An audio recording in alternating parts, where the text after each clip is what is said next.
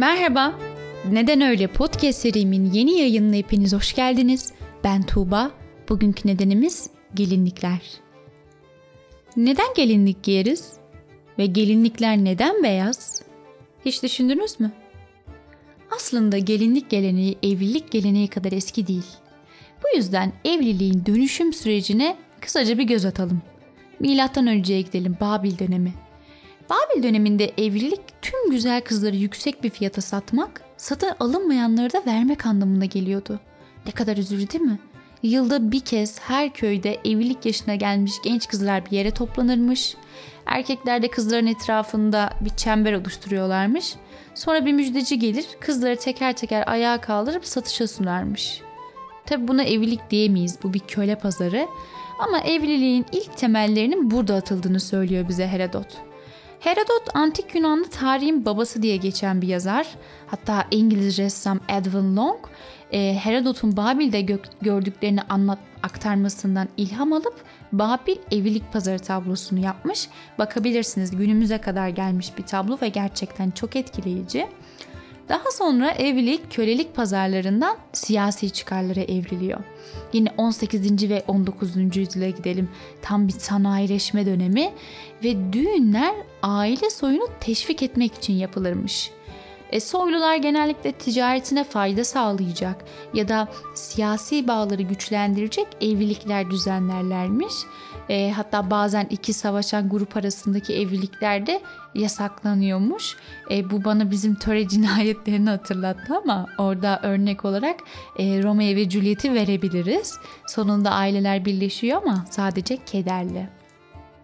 E daha sonrasında evlilikler zamanla şimdiki aşk evliliğine evriliyor. Ama bu tabi tarihsel bir süreç.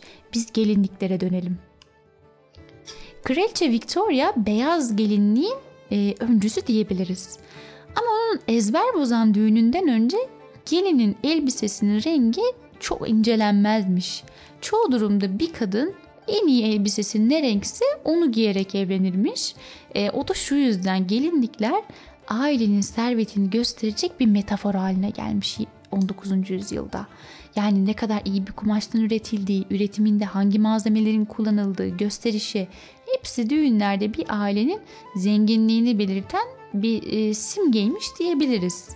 Yani o yüzden o günlerde beyaz renk pahalı bir kumaş olduğu için genellikle yalnızca toplumun e, böyle çok zengin ve kraliyet üyeleri tarafından giyilirmiş. Kraliçe Victoria'ya dönelim. O beyaz gelinliğin öncüsü ama onun arkasında yatan bir gerçek var. Ee, Kraliçe Victoria'nın gelinliği aslında sadece bir gelinlik değil. Ee, o dönemde dantel endüstrisi çok zor bir durumda. Bu yüzden Victoria öyle bir gelinlik yaptırmak istemiş ki e, 9 ay sürmüş yapımı. Sadece peçesi bile 6 haftalık bir çalışmaya mal olmuş ve yapımında yüzlerce işçi çalışıp para kazanmış. E, hatta özel tür honiton danteliydi sanırım Victoria'da Victoria'nın gelinliğinde kullanılan dantel türü ve çok revaç olmuş. Victoria'nın düğününden sonra da dantel endüstrisi gerçekten zirveye ulaşmış ve daha çok işçi çalışmaya başlamış, daha çok para kazanmaya başlamışlar. Gelinliğin rengi evet Kraliçe Victoria beyaz olarak bir öncü başlatmış ama bu bütün e, dünya için geçerli değil. Dünyanın dört bir yanından e, birçok sembolik anlamları var gelinlik renklerinin. Örnek olarak işte batılı gelinler için e, beyaz, saflığı, e, yeni başlangıçları temsil ettiğini görebiliyoruz. Doğulu gelinlerde de kırmızı daha yaygın. Yaşamı, şansı, e, kutlamayı temsil ediyor.